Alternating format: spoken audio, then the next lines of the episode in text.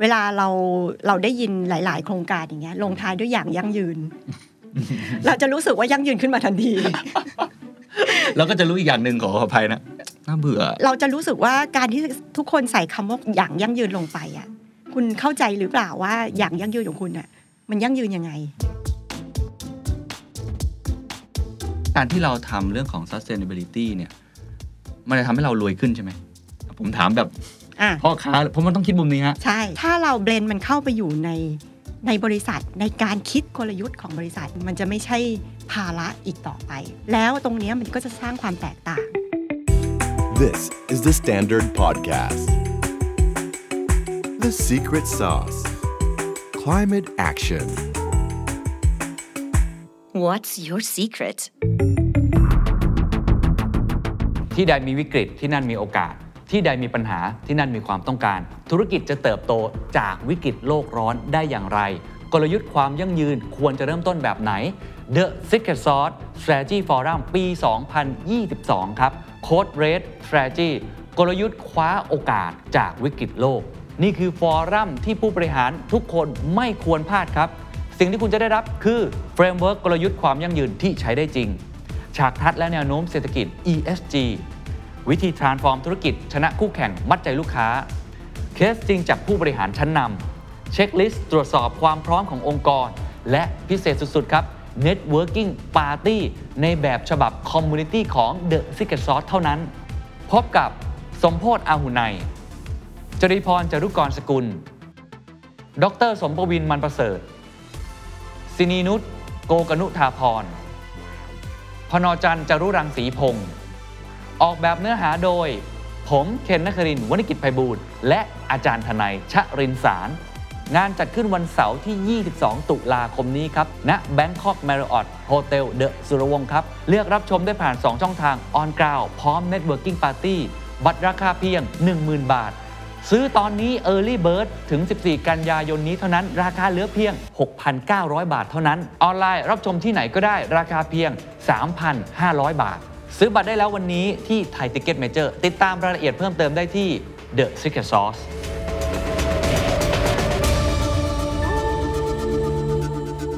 วันนี้เราอยากจะคุยกันเรื่องที่ร้อนแรงที่สุดในตอนนี้นะครับ ก็คือเรื่องของความยั่งยืน แต่คุณผู้ฟังคุณผู้ชมเป็นเหมือนผมไหมครับ พูดเรื่องความยั่งยืนทีไรไม่เข้าใจฮะแล้วรู้สึกว่ามันไกลตัวมากๆ ผมทำคอนเทนต์มาหลายตอนนะครับ แต่ก็ต้องยอมรับว่าความหมายของความยั่งยืนเนี่ย ยังคลุมเครืออยู่ว่ามันคืออะไร 2. ครับ มันจำเป็นกับธุรกิจของเรามากน้อยแค่ไหน 3. ถ้าเราจะเอาความยั่งยืนมาเป็นส่วนหนึ่งของกลยุทธ์ธุรกิจ หรืออาจจะเป็นส่วนสำคัญเลยด้วยซ้ำเนี่ยเฮ้ยมันสร้างกำไรได้จริงหรือ เราอยู่รอดได้จริงหรือจากการคำนึงถึงโลกและสังคม จะทำยังไง โดยเฉพาะองค์กรขนาดกลางและเล็กลงมาครับที่ทุกวันนี้ฮะแค่มีรายได้เข้ามา ปากท้องเลี้ยงลูกน้องได้ก็เหนื่อยแล้ว เรายังต้องคิดถึงโลก ต้องคิดถึงสังคมอีกหรือ และเราจะทำได้อย่างไร วันนี้ต้องบอกว่าได้รับเกียรติมากๆนะครับ มีผู้เชี่ยวชาญมา พี่นวล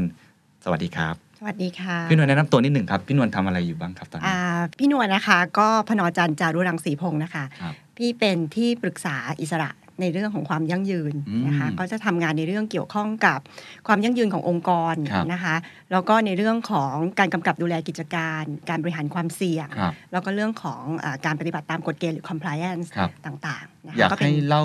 ค่ะที่มาที่ไปนิดหนึ่งว่าทำไมถึงมาเป็นที่ปรึกษาด้านความยั่งยืนได้เอ่อ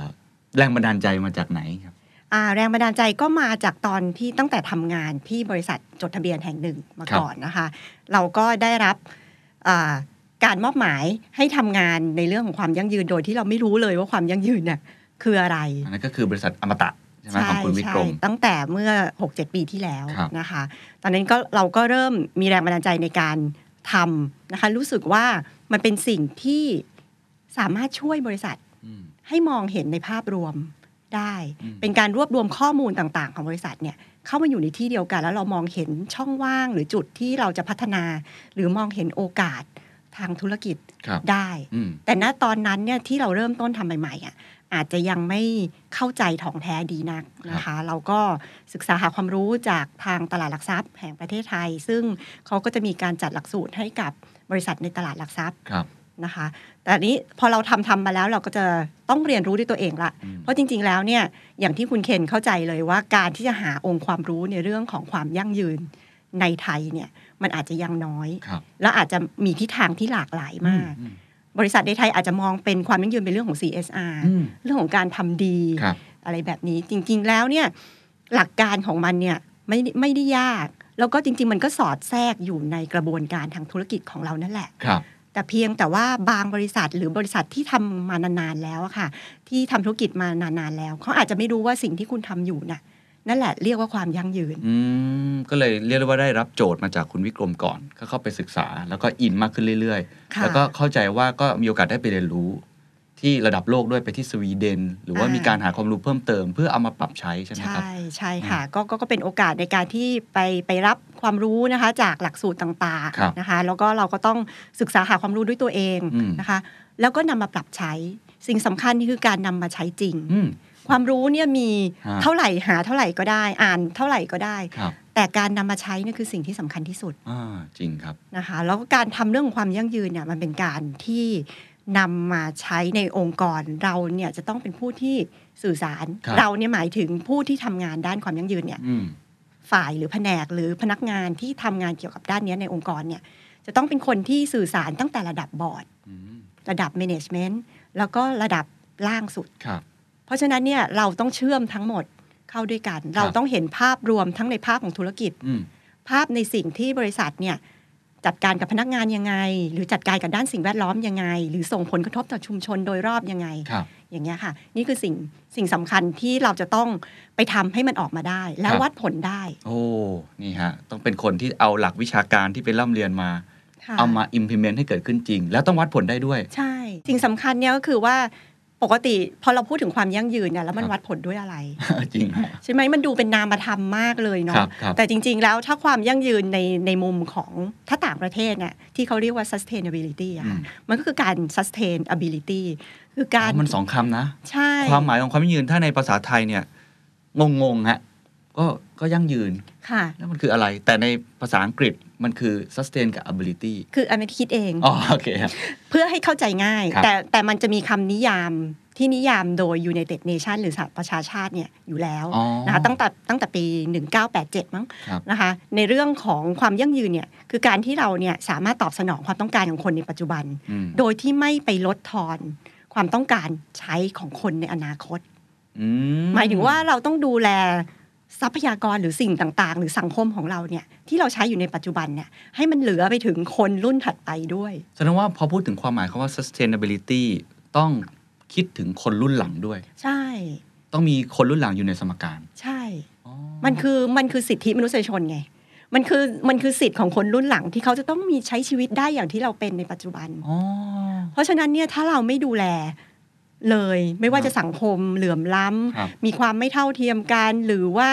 เอ่อสิ่งแวดล้อมมันแย่โลกมันร้อนมากๆ แล้วคนรุ่นหลังเขาจะอยู่ยังไงอืมใช่ไหมคะ อันนี้ก็คือมันก็เป็นเป็นเป็นสิ่งหนึ่งที่ในระดับโลกเนี่ยคือสหประชาชาติเนี่ยเขานิยามมันขึ้นมาอืมเสร็จแล้วเขาก็จะมาเหมือนกับว่าอ่า call for action ละครับก็ให้อ่าประเทศต่างๆเนี่ย เข้ามามีส่วนร่วมอืมทีนี้พอประเทศต่างๆมามีส่วนร่วม คนที่ฟังก็เข้าใจอีกละอะถ้าเป็นเรื่อง UN เรื่องสหประชาชาติเฮ้ยเรื่องระดับรัฐบาลเฮ้ยคนไม่เกี่ยว ฉันไม่เกี่ยวอืมปล่อยให้เขาทำไปเถเอออะเขาทำไปเถอะ แต่จริง ๆ แล้วเนี่ยภาคเอกชนเนี่ยจริง ๆ มันเป็นเรื่องของทุกภาคส่วนครับไม่ว่าจะเป็นภาครัฐ ภาคเอกชน หรือภาคประชาชนอืมหรือจะ NGO หรืออะไรก็ตามเนี่ย ทุกคนสามารถมีส่วนร่วมได้ครับ ทั้ง Go ของ UNSDG ทั้ง 17 Go อะค่ะ เราเรียกว่า global Go ครับเพื่อที่จะตอบสนองในเรื่องของอาที่เป็น global challenge ก็เป็นความท้าทายระดับโลก ที่มันอืมเป็นปัญหาระดับโลกที่ทุกประเทศน่ะอ่ากำลังเผชิญอืมเพราะฉะนั้นเราต้องไปจัดการให้โกเหล่านี้สำเร็จอืมซึ่งเขาตั้งเป้าไว้ในปี 2030 ครับนะคะเสร็จแล้วพอกลับมาที่ภาคเอกชน ซึ่งเราเนี่ย เราสองคนยังอยู่ภาคเอกชนใช่ถูกไหมครับเพราะฉะนั้นเราจะมีส่วนร่วมได้ยังไงอ่าใช่ไหมคะก็คือพอเราจะมีส่วนร่วมได้ยังไงทาง UN เนี่ยเขาก็เลยไปตั้งเหมือน UN Global Compact อ่าครับเพื่อที่จะอ่าสนับสนุนส่งเสริมให้ภาคเอกชนเนี่ยเข้ามามีส่วนร่วมเพราะภาคอืมเอกเอกชนเนี่ยถือว่าเป็นส่วนหนึ่งครับที่สร้างผลกระทบอืมทั้งเชิงบวกและเชิงลบครับให้กับโลกใบนี้ครับแล้วก็เป็นเอ่อภาคที่มีมีผลมากๆอะค่ะ ต่อความสำเร็จของโกทั้ง 17 ตัวนี้ เพราะฉะนั้นผมต้องถามคำถามนี้อีกครั้งหนึ่งเพื่อให้พี่นวลได้ตอบชัดๆ กับคุณผู้ฟังคุณผู้ชมทุกครั้งว่า สรุปแล้วทำไมเอกชนหรือธุรกิจที่เราทำอยู่ทุกวันเนี้ยต้องยั่งยืนครับทำไมมันต้องเกี่ยวข้องกับพวกเราครับอะสิ่งแรกนะคะเอ่อตัวบริษัทเนี่ยต้องยั่งยืนก่อนคือต้องมีเงินต้องมีกำไรอ๋อคือถ้าบริษัทล้มไปเนี่ยมันกระทบต่อใคร ลูกจ้าง ลูกจ้าง ลูกจ้างกระทบต่อใคร ก็ครอบครัวลูกจ้างอีก ใช่ มันไปลูกโซ่ มันเป็นเรื่องของปากท้อง มันเป็นเรื่องของอะไรต่างๆ นานาอ่าเพราะฉะนั้นเนี่ยการที่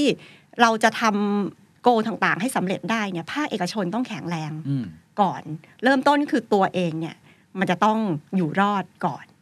แล้วก็ต้องมีความยั่งยืนในตัวของบริษัทครับของเราเองครับเป็นลำดับแรกอืมนะคะมันเราถึงจะถะสามารถที่จะไปคอนทริบิวให้กับ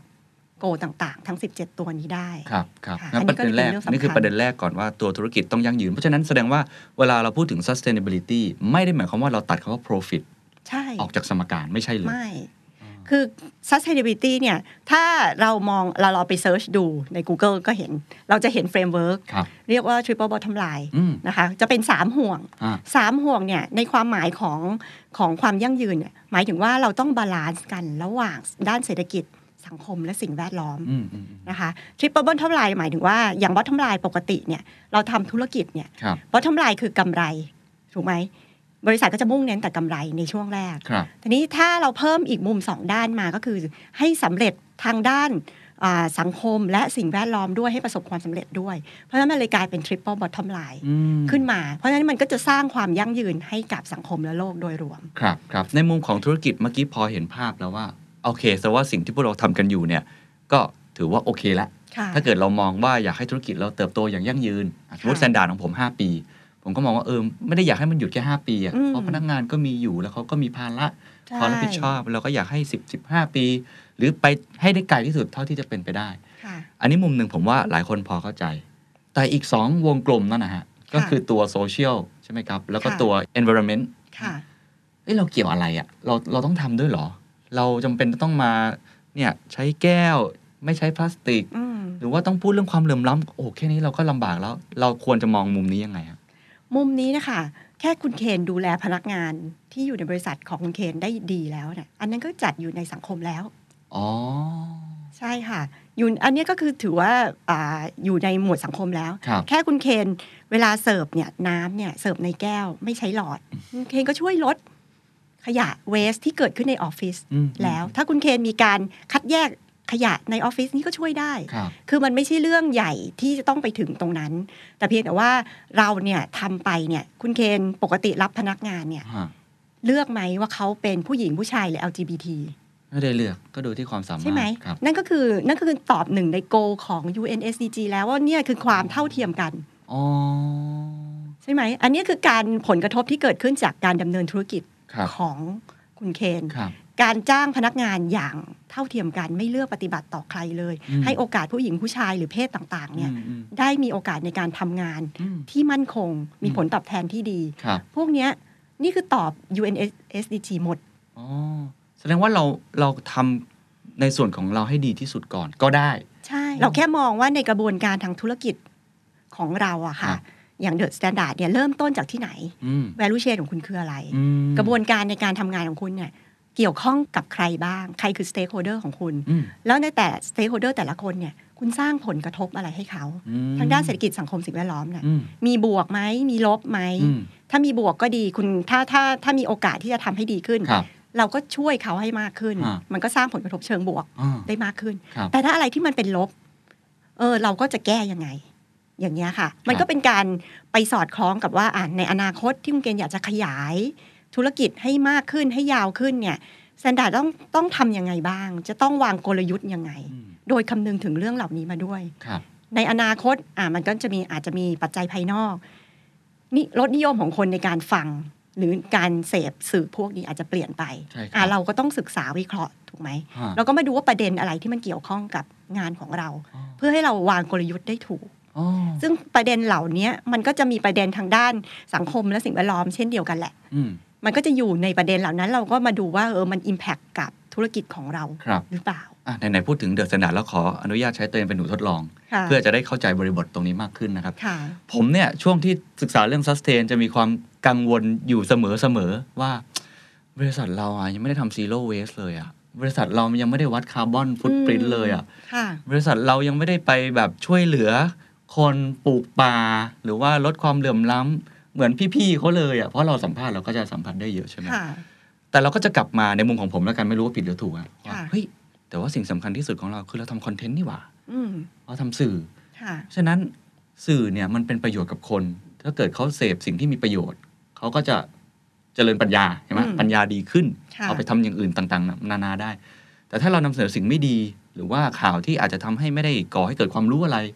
มันก็อาจจะเกิดผลกระทบที่ไม่ดีด้วย ก็เลยโฟกัสแค่ตัวคอนเทนต์ก่อนว่าทำคอนเทนต์ให้ดี ให้มันย่อยง่ายให้น่าสนใจ แล้วก็เอาเรื่อง sustain ใส่เข้ามา เพราะรู้สึกว่าเรื่องนี้สำคัญก็เนี่ยก็เป็นจุดเริ่มต้นทำให้อ่าชวนพี่นวลมาคุยด้วยว่าเออค่ะเรามองว่าเรื่องนี้สำคัญ อย่างนี้ผมคิดถูกไหมหรือว่าจริง ๆ แล้วผมคิดน้อยเกินไปทำแค่คอนเทนต์อย่างเดียวมันไม่พอหรอกอะไรอย่างเงี้ยครับคิดถูกอ่าฮะคิดถูกแล้ว เพราะว่าแต่ละธุรกิจนะคะ มันแตกต่างกันครับในในตัวของรูปแบบของธุรกิจด้วย มันไม่เหมือนกัน เพราะฉะนั้นจะให้เรามาสามห่วงตลอดเวลาเป็นไปไม่ได้อ๋อบางบางอันเนี่ยเวสน้อยมาก คือกระทบกับสิ่งแวดล้อมน้อยมาก บางธุรกิจเดี๋ยวแทบจะไม่มีเลยก็ได้ มันก็ไปเน้นในเรื่องสังคมอ๋ออย่างคุณเคนทำสื่ออย่างเงี้ย สื่อเนี่ยในเรื่องของสิ่งแวดล้อมเนี่ย โดยตรงอะอาจจะไม่มีครับแต่คุณเคนสามารถสร้างผลกระทบเชิงบวก ให้กับเรื่องสิ่งแวดล้อมได้ โดยการให้คอนเทนต์ทางด้านความรู้อ๋อก็ได้เหมือนกัน ก็ได้เหมือนกันอ๋ออันนี้คือธุรกิจของเราเป็นแบบนี้ เพราะฉะนั้นเนี่ยเราสามารถอ่าให้สื่อให้ความรู้ให้ความเข้าใจที่ดี รู้ให้ความรู้ของคนว่าจะไปจัดการต่ออีกทอดหนึ่งยังไงอืมอย่างนี้ยเขาเรียกว่าการเกิด Impact อืมเวลาเราทำอะนะคะอ่ามันก็ต้องต้องมีการทำเรื่องความยั่งยืนอะมันครับจะมีการวัดผลกระทบที่เกิดขึ้นเขาเรียกว่า Impact Assessment ครับ การทำเรื่องความยั่งยืนหรือทำอ่าโปรแกรมอะไรต่างๆ หรือจะเป็นกิจกรรมอะไรก็ตามเนี่ย คนไทยอะชอบวัดแค่เอาพุทอะจริงครับอะมาฟังมาประชุมกี่คนเซ็นเซ็นเซ็นเซ็นใช่จบอะสามสิบคนจบนี่คือผลงานละจริง แต่จริง ๆ แล้วเนี่ยมันจะเกิดการเปลี่ยนแปลง คือเอาเอาพุทเอาความรู้ที่ได้เนี่ย ไปเปลี่ยนพฤติกรรมตัวเองอะ่ะ มันคือเอาคำจริงครับ แล้วเอาคำที่เปลี่ยนขึ้นอะมันจะเกิด Impact อะไรต่อเนื่องออกมาเอาพุทเป็นเอาคัมเป็น Impact แต่ส่วนใหญ่ใช่เราจะหยุดที่เอาพุทใช่อย่างอย่างของคุณเคนเนี่คยรับคุณเคนให้ความรู้ เพราะฉะนั้นคนที่ฟังเนี่ยสิ่งแรกที่เขาได้เอาพุทที่เขาได้คือเขามีความรู้มากขึ้นใช่ครับถูกไหมเขาจะมีความรู้เรื่องความยั่งยืน เขาจะมีความรู้ว่าเรื่องของสังคมอืมการเสพสื่ออย่างถูกต้องเป็นยังไงหรืออะไรก็แล้วแต่หรือแรงบันดาลใจต่างอืมๆเสร็จแล้วแล้วเอาคำที่เกิดขึ้นล่ะ เขาเปลี่ยนอะไรอืม mindset เขาเปลี่ยนไหม เขาเข้าใจมากขึ้นไหมอืมแล้วเขาเอาวันนี้ไปต่อยอดยังไงครับสุดท้ายเมื่อเขาไปทำอะไรของเขาเอง มันจะเกิด Impact ต่อสังคมและสิ่งแวดล้อมเหมือนกันเข้าใจแสดงว่าถ้าเกิดผมจะวัดผลว่าอะตอนนี้ผมทำได้ดีหรือเปล่า episode นี้ที่ค่ะกำลังทำกันอยู่เนี่ยอ่าคือเราต้องมาดู Impact ใช่ถูกไหมว่าว่าคุณผู้ชมหรือคุณผู้ฟังที่ฟังอยู่เนี่ยเฮ้ยอย่างน้อยเนี่ยได้ไอเดียเอาไปปรับใช้บางสิ่งบางอย่าง แล้วเกิด action ใช่มากกว่าที่จะบอกว่าอะผมทำแล้ว ใช่ จบแล้วไม่ใช่ต้องคิดอะไรดูมากยอดวิวอ่าดูยอดวิว engagement จบไม่ใช่ ใช่ ไม่ใช่อ๋อคุณต้องรู้ว่ามันคุณสร้างผลกระทบอะไรครับให้กับสังคมและสิ่งแวดล้อมบ้างอ่าโอเค นั่นคือสื่อฮะที่ใช่เป็นหนูทดลองให้อะผมลองให้คุณนวลยกตัวอย่างอีกสักอย่างแล้วกัน องค์กรใหญ่ผมว่าทุกคนเห็นภาพอยู่แล้วอ่าสมมุติว่าเป็นร้านเล็กๆ สักร้านร้านกาแฟอะสมมติค่ะตอนนี้คาเฟ่เต็มไปหมดแล้วค่ะเกี่ยวไหมฮะเขาจะทำยังไงให้เขาเข้าสู่เรื่อง sustainability ได้ครับ ร้านกาแฟทีนี้ก็อยู่ที่ concept ของร้านละ อยู่ที่ purpose อืมของเขาครับตอนนี้ก็ยังบอกว่าร้านกาแฟแต่ละร้านอะทุกคนต่างมีธีมใช่ไหมครับทุกคนอยากจะโฟกัสไม่เหมือนกัน ทุกคนก็ใช่ครับขายของแตกต่างกันเพราะร้านกาแฟมันมีเยอะ ใช่ครับ เพราะฉะนั้นเนี่ยอ่าเขาก็จะรู้แล้วว่า purpose ของเขาคืออะไรอืมเขาอยากจะเป็นกาแฟรักโลก หรือเขาอืมอยากจะเป็นกาแฟที่เขาเจ๋งที่สุด specialty สุดๆ หรือเป็นอะไรแบบนี้ เพราะฉะนั้นเนี่ยสิ่งที่เขาโฟกัสอะมันจะต่างกันอ๋อ มีหลาย angle ให้มีเลือกหลายแองเกิลให้เลือกทีนี้ถ้าในมุมของในด้านของความยั่งยืนอย่างเงี้ย มันก็จะมาในเรื่องของอะเรื่องของ e c o n o m i c เขาก็จะมีการใช้วัตถุดิบ หรืออะไรอย่างนี้ยังไงบ้าง ในกระบวนการผลิตของเขา process ของเขาสร้างสร้างผลกระทบอะไรทางด้านสิ่งแวดล้อม หรือการเขาใช้คนพนักงานเสิร์ฟใช้แรงงานถูกกฎหมายไหมใช้อะไรอย่างนี้ไหม อันนี้คือสามารถคิดได้อืมถ้าเขามีความรับผิดชอบต่อสังคม หรือครับเขาอยากจะอ่าสร้างความยั่งยืนกับธุรกิจของเขาอืมนะคะเขาก็ ควรจะต้องคำนึงในเรื่องนี้ด้วย อืมอ่าเข้าใจแล้วฉะนั้นมันเหมือนเป็นหนึ่งใน uniqueness นะ ใช่ไหมใช่การสร้าง sustainability เนี่ย ถูกค่ะ คือสร้างให้ตัวเองมีเอกลักษณ์บางสิ่งบางอย่าง พอพูดพูดเป็นร้านกาแฟผมเห็นภาพเลยว่า ไม่จำเป็นที่จะต้องทำเหมือนกัน ใช่ แต่ถ้าเราคิดถึง Impact ที่จะสร้างเนี่ย มันน่าจะช่วยสร้างความสามารถในการแข่งขันเพิ่มขึ้น ใช่ ผมก็เลยต้องถามตรงนี้ครับว่า หลายคนมอง sustainability เป็นภาระฮะ โอ้มันแบบทำโดยเฉแค่พาะบริษัทใหญ่ๆอะเนอะบริษัทเล็กก็คิดว่าค่ะแบบโอ้ยแค่นี้เราก็เหนื่อยเยอะแยะจะแย่อยู่แล้ว แค่ทำให้พนักงานเราอยู่รอดค่ะเราต้องมาคิดถึงการปลูกป่าคิดถึงคาร์บอน คิดถึงสังคมอีก จริง ๆ แล้วความยั่งยืนมันเป็นภาระหรือมันเป็นความสามารถในการแข่งขัน มันเป็นทั้งคู่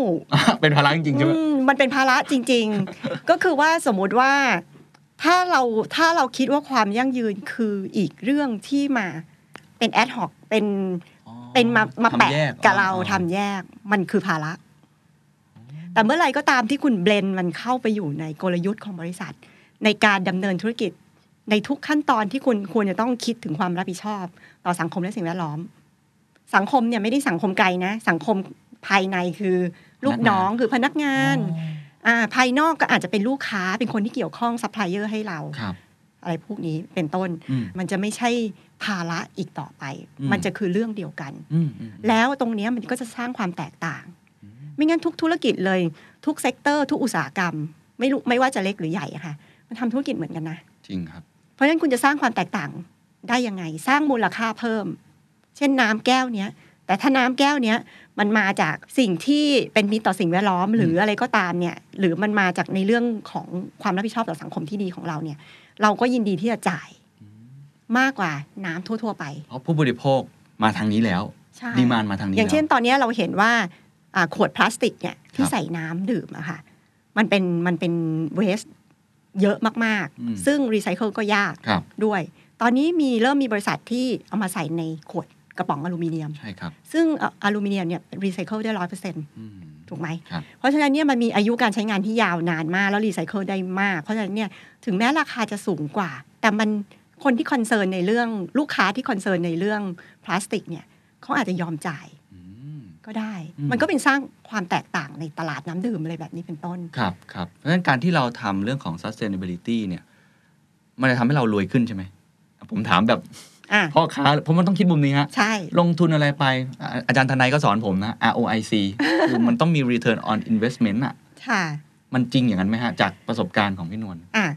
จริงๆ ตอนมันมันมองได้หลายแบบนะคะ ในเรื่องของความยั่งยืนเนี่ยอย่างที่บอกว่าสมมุติว่าเรามองในเรื่องสิ่งแวดล้อมครับผมบางเรื่องมันทำได้ทันทีอืมเช่นประหยัดฝ่ายเราอยากจะลดการปล่อยก๊าซเรือนกระจกอืมเพราะฉะนั้นเนี่ยก๊าซเรือนกระจกที่เราปล่อยอะถ้าสมมติว่าเมนหลักมาจากสโคปสองคือไฟฟ้าครับเราก็ไปลดการใช้ไฟฟ้าของเราเฮ้ยเราจะหาไฟฟ้ามาทดแทนยังไง หรือเราจะบอกพนักงานทุกคนนะให้ช่วยกันประหยัดไฟประหยัดน้ำนู่นนั่นนี่อะไรเงี้ย คือมันก็ช่วยลดค่าใช้จ่ายไปด้วยในตัวอยู่แล้ว มันก็จะสะท้อนกลับมาในเรื่องของค่าใช้จ่ายในทันทีที่เราทำอืมอือืมันมีอืมแต่บางอย่างต้องใช้เวลา อย่างเช่นต้องมีการลงทุนเรื่องเทคโนโลยีเรื่องอะไรใหม่เนี่ยครับมันก็อาจจะใช้เวลาในการที่จะมองเห็นภาพในอนาคต ซึ่งอันนี้มันก็ต้องอยู่ที่ว่าผู้บริหารก็ต้องตัดสินใจว่ามันคุ้มไหมอืมในการทำแบบเนี้ยค่ะ ครับครับอ่าแล้วก็ในในส่วนของด้านสังคม เราก็มี SROI นะคะ Social Return on Investment อ๋อเหมือนกันว่าเราทำกิจกรรมอย่างหนึ่งแล้วสิ่งที่ได้กลับมา เช่นครับเราลงเงินไปหนึ่งแสนแต่สิ่งที่ได้กลับมาที่มันอาจจะไม่ใช่ตัวเงิน แต่มันเป็นมูลค่าที่เราเป็นคุณค่าที่เกิดขึ้นแล้วเราสามารถคอนเวิร์ตออกมาเป็นตัวเงินได้เนี่ยอืมมันอาจจะมากกว่าแสนหนึ่งที่เราลงไปอีกอืมอืมอืมอย่างนี้ก็มีหลายบริษัทที่เขาคิดในเรื่องของ SROI กันครับครับค่ะครับทีนี้อะไรคือความเข้าใจผิดมากที่สุดครับ ของการนำ sustainability ไปอยู่ในกลยุทธ์เท่าที่พี่หนวลให้คำปรึกษา หรืออาจจะมีการให้คำแนะนำกับหลาย ๆ ธุรกิจครับ อะไรคือสิ่งที่เรา เออ ไม่ไม่ควรทำถึงนั้นเลยอะเราเข้าใจผิดไปแล้วอะไรอย่างเงี้ยเอ่อในเรื่องความเข้าใจผิดใช่ไหมคะอาจจะเป็นเรื่องความเข้าใจก่อน คือความรู้ความเข้าใจในเรื่องเนี้ย อย่างเช่น เวลาเราเราได้ยินหลาย ๆ โครงการอย่างเงี้ย ลงท้ายด้วยอย่างยั่งยืน เราจะรู้สึกว่ายั่งยืนขึ้นมาทันที แล้วก็จะรู้อีกอย่างหนึ่งขออภัยนะน่าเบื่อ มันจะมีมันจะมีความน่าเบื่อเล็กๆอยู่ในนั้นอะามันมันมันเราจะรู้สึกว่าการที่ทุกคนใส่คำว่าความอย่างยั่งยืนลงไปอะ คุณเข้าใจหรือเปล่าว่าอย่างยั่งยืนของคุณอะ มันยั่งยืนยังไงอืมเวลาพี่เห็นก็จะแบบว่า โครงการนี้ยั่งยืนยังไงเหรอคะ อธิบายให้ฟังหน่อยสิอ่าอ่า คุณไปทำทีเดียวแล้วจบ มันจบนะตอนนั้นมันมันโบรเอาตอนนั้นแล้วมันก็จบเลย หรือว่ามันมีการหมุนต่อยอดไปเรื่อยๆ มันสร้าง Impact อย่างที่บอกอะ่ะอืมมันสร้างเอาคัมหรือสร้าง Impact ต่อไปได้ไหมอืมในอนาคตอย่างเงี้ยเรียกว่าอย่างยั่งยืนจริงอืมๆก็อยากให้ทุกคนเนี่ยกลับมาดูว่าตัวเองเนี่ยใช้คำว่าอย่างยั่งยืนเนี่ยใช่ไหมงั้นขอเช็คลิสต์ได้ไหมว่าเราเข้าใจมันจริงไหมสมมุติว่า The Standard กำลังจะทำ The Secret Sauce แบบยั่งยืนอย่างเงี้ยแล้วผมควรจะกลับมาเช็คอะไรว่าผมตอบแล้วจริง ๆ ว่าสิ่งที่ผมทำมันยั่งยืนจริง หรือผมแค่เอาแค่ชื่อเวิร์ดมาใส่อะไรเงี้ย ค่ะเอ่อว่าจะว่าอย่างยั่งยืนเป็นยังไงบ้างใช่ไหมครับก็คืออันแรกเนี่ยอาจจะต้องดูว่าอ่าสิ่งที่ทำไปแล้วเนี่ยมันมันอยู่ในกระบวนการของเราจริงหรือเปล่าอ๋อมันคืออยู่ในมันเป็นความรับผิดชอบ คือจริง ๆ แล้วในเรื่องของความยั่งยืนเนี่ยพี่อยากจะให้โฟกัสสิ่งแรกเนี่ยคือผลกระทบของเราจากก่อนการดำเนินงานของเราก่อน ไม่ต้องไปดูไกล ไม่ต้องไปดูไกล อย่าเพิ่งไปคิดช่วยคนช่วยตัวเองก่อน คือเอาเอาตัวเองให้รอดก่อน เพราะฉะนั้นเนี่ยสิ่งที่ดีที่สุดคือการดูผลกระทบของตัวเองนะคะ ว่าเราเนี่ยเอ่อทำอะไรทำร้ายโลกทำร้ายสังคมตรงไหนบ้างครับหรือเรามีโอกาสที่เราจะสร้างผลกระทบเชิงบวกอะอืมตรงไหนบ้าง ที่เรียกว่ายังมีช่องอยู่อืมอืมแล้วคนอื่นยังไม่ได้ทำอืมหรือทำน้อยอืมเรามองเห็นตรงนี้เราทำก่อนอืมเราได้ก่อนอืมมันก็มันก็กลับมามาเป็น มาเป็นมาเป็น benefit ให้กับบริษัท ได้กำไรได้ branding อะไรก็ว่าไปใช่ใช่เหมือนเรายังมองเห็นในเรื่องของของ social enterprise ต่างๆ หรือสตาร์ทอัพต่างๆอะค่ะบางทีเขามองไปในเรื่องของไอ้สิบเจ็ด goal เนี่ยครับเขายังมองเห็นปัญหาหรืออะไรพวกเนี้ยแล้วเราหยิบเขาหยิบมาทำเป็นอ่ารูปแบบโมเดล business model ที่สามารถแก้ปัญหาของสังคมหรือสิ่งแวดล้อมได้ครับในขณะเดียวกันเขาก็สามารถหล่อเลี้ยงตัวเองไปได้ไปด้วยอืมอันนี้ก็เป็นอีกอีกวิธีการหนึ่งในการที่คิดธุรกิจใหม่ ๆ ขึ้นมาอืมอืมแบบนี้ค่ะแล้วสิ่งแรกที่อยากจะให้โฟกัสก็คือในเรื่องของอาผลกระทบครับจากก่ของอนจากการของกระทำของเราเราก่อนทั้งหมด value chain ทั้งหมด ใช่ แล้วค่อยออกไปดูภายนอกอ๋อ ว่าเราอะจะช่วยเหลือสังคมได้ยังไงบ้างอ๋อนะคะถ้าเราแข็งแรงแล้วนะคะของเราเราเราโอเคแล้วนะคะเราสามารถช่วยเหลือสังคมได้ในความรู้ความสามารถที่เรามีอืมอันนี้ต้องย้ำนะด้วยความรู้ความสามารถที่เรามี ต้องประเมินตัวเองนิดนึงว่าใช่เราทำอะไรได้บ้างไม่ได้บ้าง คือเราอยากจะบอกว่าคือการบริจาคหรือการอะไรเนี่ยไม่ผิดนะครับคือมันเป็นสิ่งที่ทำได้ แล้วก็ช่วยสังคมได้จริง ๆนะคะมันไม่ได้ผิดแต่เพียงแต่ว่าถ้าเราทำจาก สิ่งที่เราเชี่ยวชาญ สิ่งที่เรามีประสบการณ์หรืออามีความรู้ความสามารถในด้านนี้ มันจะสร้าง Impact อืมได้มากกว่าการให้แค่ครั้งเดียวอืมอืมอืมอืมค่ะครับเพราะฉะนั้นสองอย่างนี้กลับมาใช่ประเมินตัวเองก่อน ใช่ สิ่งที่เราทำมันลบหรือบวก ใช่ กันยังไง มันมีอะไรที่แก้ได้อ่าแล้วไม่มีอะไรที่เพิ่มได้อ๋อ แล้วอันที่สองค่อยมาดูว่าแล้วศักยภาพเรา ถ้าเกิดเราจัดการไปตัวเอช่วยงคนได้ดีอื่นแล้วได้ยังไงงั้นถ้าไม่ผ่านข้อหนึ่งอย่าเพิ่งไปข้อสองอย่าเพิ่งไปข้อสองโอเคใจเย็นๆใจเย็นใจเย็นๆยังไม่ต้องยังไม่ต้องคือตอนเนี้ยลดโลกร้อนก็ลดได้อ่าแต่คุณเคนอาจจะไม่จำเป็นที่จะต้องแบบทำอะไรที่มันอลังการในการเหมือนลดการปล่อยก๊าซเรือนกระจกอืมอาจจะไปแค่คุณเคนรู้ว่าตัวเองในบริษัทเนี่ยปล่อยก๊าซเรือนกระจกมากสุดจากตรงไหนบ้างอืมคือการเผาไหม้ใช่ไหมการใช้ไฟฟ้า หรือ การใช้กระดาษหรือครับอะไรเงี้ยง่าย ๆในออฟฟิศอย่างเงี้ยคุณเราสามารถทำตรงนี้ได้ก่อนอ่าโอเคค่ะได้ครับถ้าเราพร้อมที่เราจะต้องไปทำในขั้นตอนต่อไป เราอยากรับรู้ว่าออฟฟิศนี้ปล่อยก๊าซเรือนกระจกเท่าไหร่อันนี้เดี๋ยวเราค่อยอืมคำนวณกันอีกทีครับซึ่งมันทำได้มันไม่ยาก แสดงว่าการทำ sustainability มันเป็นมันเป็น phase อะคือมันเป็นสเต็ป by สเต็ปคือเป็นเลเวลค่อยๆไต่ระดับขึ้นไป ไม่ต้องรีบร้อน ไม่ต้องรีบร้อเพนราะบางทีเห็นองค์กรขนาดใหญ่เนี่ยโอ้โหทำไป ตั้งเป้ากัน net zero อะไรต่างๆ แต่เราตอนนี้มันต้องรีบอ๋อเพราะเวลามันเหลือน้อยครับอันนี้ด้วยความที่มันเป็นเรื่องของของโลกอะอ๋อเนาะครับครับแล้วก็มันเป็นเรื่องที่มีข้อจำกัดอืมว่าตอนเนี้ยเรามันเหลือรูมที่เราสามารถปล่อยก๊าซเรือนกระจกได้ไม่เยอะละอืมอืมไม่งั้นมันจะไป มันมากกว่า 1.5 องศาละครับแค่นี้เราก็เห็นแล้วใช่ไหมครับว่าใช่ไคลเมตมันเชงขนาดไหน ใช่มัฮีนทเปเวลี่ยฟนที่ยุโรปแล้วก็น้ำท่วมอ่าเกาหลีอะไรเงี้ยโอ้โหมันใช่น่าจะเกิดจากฝนผลกระตทกบแพทเทิร์นต่างๆ มันเปลี่ยนไปหมดเลยครับใช่ไหมมันก็จะกระทบต่อไม่ทั้งภาคอุตสาหกรรมภาคการเกษตรอะไรต่างๆ นานาครับนะคะอันเนี้ยมันเป็นมันในเรื่องเนี้ยมันเป็นสิ่งที่จำเป็นต้องรีบทรีบอืมำใช่แต่เราเนี่ยในฐานะที่เราเป็นภาคทั้งภาคประชาชนแล้วก็เป็น SME แบบเนี้ยเราจะทำยังไง เราก็มีส่วนร่วมได้อืมคือเล็กๆ น้อยๆเราก็ทำได้อืมอืมอืมเห็นภาพครับค่ะอะตั้งแต่ให้คำปรึกษามานะครับ หรือว่าได้ implement จริงบ้างในบางองค์กรเนี่ยความยากที่สุดคืออะไร ความท้าทายที่สุดคืออะไรคความท้าทายที่สุดใช่ไหมคะเป็นก็เป็นเรื่องของการที่ทำให้ทุกคนในบริษัทเข้าใจในภาพเดียวกันอืมอันเนี้ยยากอืม ในเรื่องของการที่จะนำในเรื่องของความยั่งยืนน่ะเข้าไป implement ในกระบวนการของบริษัทนะครัคะบมันอาจจะดูอย่างที่บอกอะมันอาจจะดูเป็นเบอร์เดนมันเป็นเป็นงานที่งอกขึ้นมาฮะแต่จริงๆแล้วมันคือเหมือนคล้ายๆ process improvement เลยนะอ๋อเหรอฮะเป็นเรื่องเดียวกันเลย ใช่ คือพอเราทำเราก็จะเห็นว่า process ของเราตรงไหนเนี่ย ที่มันสามารถปรับปรุงได้ ตรงไหน เพราะว่าเราจะมีตัวชี้วัดของ GRI อยู่แล้ว เวลาอย่างของบริษัทที่อยู่ในตลาดหลักทรัพย์อะค่ะส่วนมากอะก็จะใช้อ่าอ่าเรียก framework ครับของ global reporting ก็ initiative คือ GRI คือ GRI เนี่ยซะเป็นส่วนมากครับนะคะเขาก็จะบอกบอกว่า framework เนี่ยสมมติในด้านของ waste เนี่ยเราต้องวัดอะไรอืมเรื่องของน้ำเราควรจะต้องวัด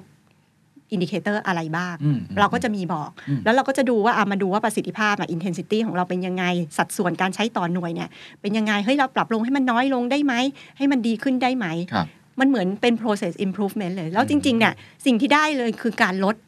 อ่าค่าใช้จ่าย cost ต่างเวลาอะไรทุกอย่างทั้งหมดๆใช่เนอะ workload ของพนักงาน หรืออะไรก็ตามเนี่ยมันก็ไปสู่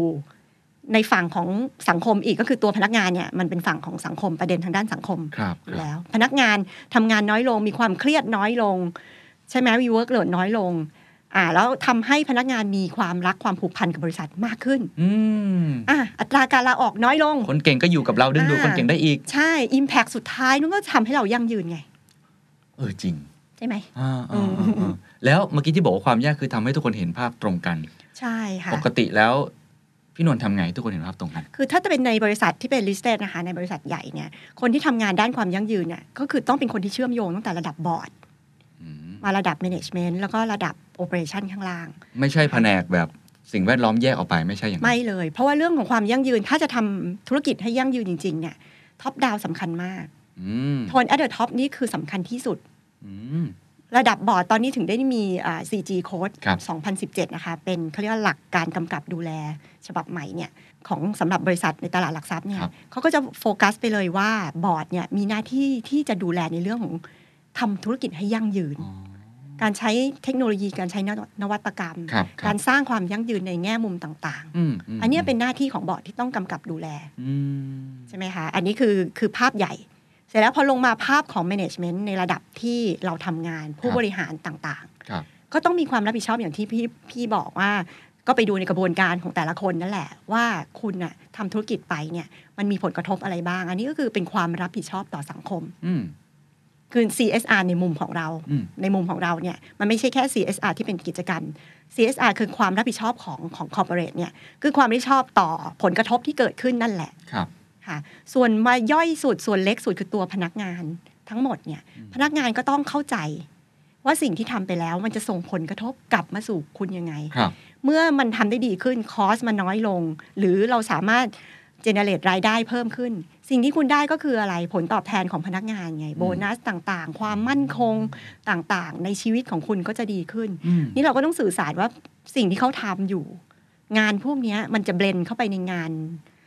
ประจำวันของเขาได้ยังไงอืมอืมคือทำแล้วต้องแบบมีความรับผิดชอบอะต้องคิดไปด้วยครับ แบบเนี้ยค่ะโอ้เห็นภาพครับเพราะฉะนั้นมันต้องไปกันทั้งองค์กรมันเป็แต่นงานว่าใหญ่หัวใจคือต้อง มาจากข้างบนก่อนใช่ไล่ตั้งแต่บอร์ดลงมาเลยใช่จนมาถึง management CEO อะไรแบบนี้ใช่ถ้าอย่างนั้นอาจจะช่วงท้ายอาจจะให้ฝากอะไรสักนิดหนึ่งสำหรับคุณผู้ฟังคุณผู้ชมที่ผมเชื่อว่าส่วนใหญ่เป็นคนที่มีอำนาจในการตัดสินใจพอสมควรค่ะไม่ว่าจะระดับสูงสุดเลย หรือระดับกลางลงมา หรือแม้กระทั่งเล็กเอง ผมก็เชื่อว่าเขาก็มีอิทธิพลทางความคิดคนอื่น ค่ะคุณผู้ฟังเรานี่มีคุณภาพมากนะฮะค่ะอยากจะบอกอะไรกับพวกเขาในแง่ของ sustainability ครับที่ทำให้มันเกิดขึ้นจริงให้ได้ ในเรื่องของความยั่งยืนก็ไม่ใช่เรื่องที่ไกลตัวนะคะ จริง ๆ แล้วในหลักการของเรื่องความยั่งยืนเนี่ยสามห่วงอันเนี้ยค่ะ เราก็สามารถแอพพลายใช้ได้ไม่ว่าสถาบันครอบครัวก็ยังได้เลยนะอืมไปถึง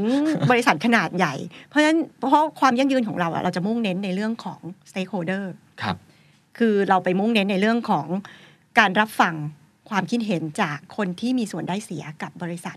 กับธุรกิจของเรามากขึ้นไอ้คำว่า inclusive ก็คือมาตรงนี้เลยเนาะต้องรับฟังใช่ stakeholder ใช่อืมคืออันเนี้ยมันเป็นมันเป็นสิ่งที่เวลาเราจะเอ่อหาหา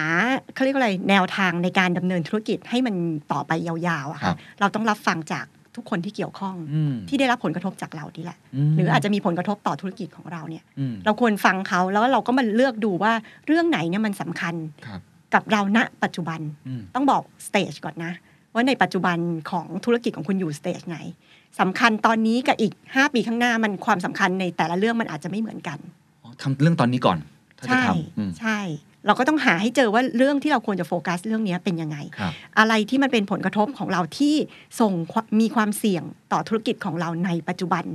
ในเวลาณตอนนี้มากที่สุดคืออะไรอืมเราก็ต้องไปจัดการตรงนั้นก่อนอืมแบบเนี้ยค่ะครับเพราะฉะนั้นนี่เรื่องความยั่งยืนมันเป็นเรื่องที่มันไม่ได้ไกลตัว มันอยู่รอบๆเรา เรื่องสังคมดูเหมือนเป็นเรื่องไกลตัวแต่จริงๆแล้วคือสังคมภายใน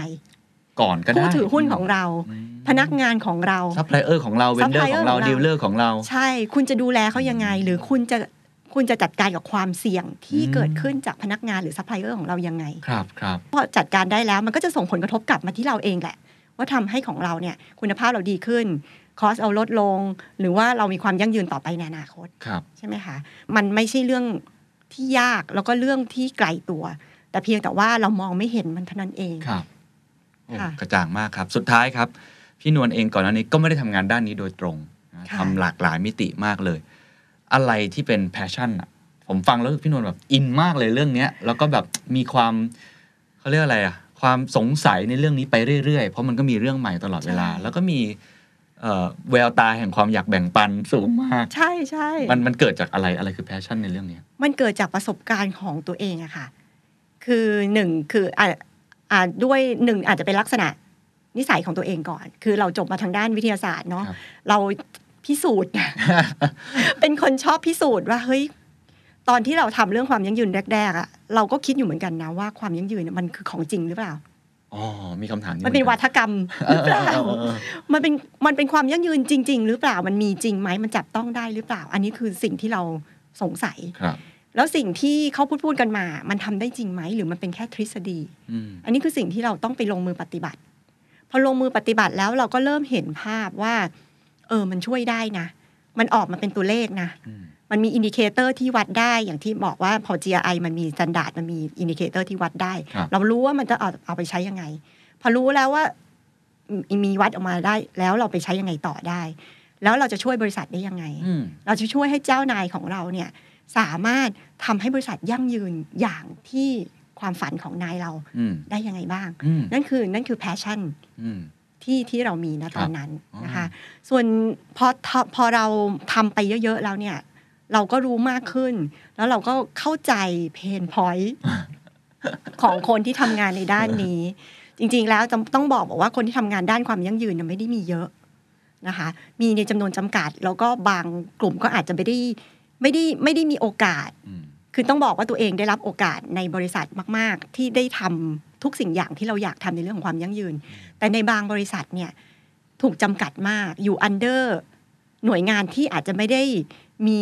authority authority ในเรื่องนี้เขาไม่สามารถเปลี่ยนแปลงอะไรได้เลย เขาทำได้แค่ให้มันทำให้มันมีอืมเท่านั้นคุณไม่สามารถสร้าง Impact อะไรกับบริษัทได้ อันนี้ก็เป็นเพนพอยต์ของเขา ในเรื่องของความเข้าใจของผู้บริหารต่องานครับความเข้าใจต่อของ HR ต่องาน ว่าปริมาณงานเนี่ยมันเป็นยังไง ความรู้นี่มันเป็นยังไง เราจะหาได้จากที่ไหน เพราะฉะนั้นเนี่ยมันก็เลยเป็นเป็นความฝันของพี่อย่างหนึ่งที่อืมอยากจะแชร์ให้กับทุกคนในสิ่งที่เราเนี่ยล้มลุกคลุกคลานมาตลอดหลายปีที่ผ่านมากว่าเราจะเข้าใจมันจริง ๆ ว่ามันคืออะไรอืม เราต้องใช้เวลาในการศึกษาค้นคว้าเข้าใจต้องไปเรียนรู้ไปคุยกับคนหลาย ๆ คนอืมต้องตกผลึกด้วยตัวเองอะให้ได้ออกมานะคะเพราะฉะนั้นเนี่ยก็เลยอยากจะแชร์จริง ๆ แล้วอันนี้เป็นความฝันเลยนะว่าครับในอนาคตเนี่ย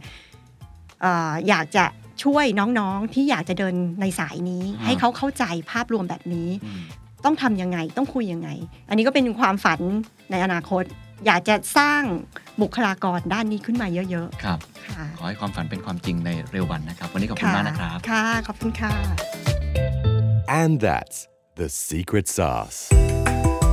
ถ้าคุณชื่นชอบ The Secret Sauce episode นี้นะครับ ก็ฝากแชร์ให้กับเพื่อนๆ คุณต่อด้วยนะครับ และคุณยังสามารถติดตาม The Secret Sauce ได้ใน Spotify, SoundCloud, Apple Podcast, Podbean, j o o x YouTube และ Podcast Player ที่คุณใช้อยู่นะครับ และอย่าลืมติดตาม Facebook Fanpage The Secret Sauce เข้ามาติชมเข้ามาพูดคุยกับผมได้เลยนะครับ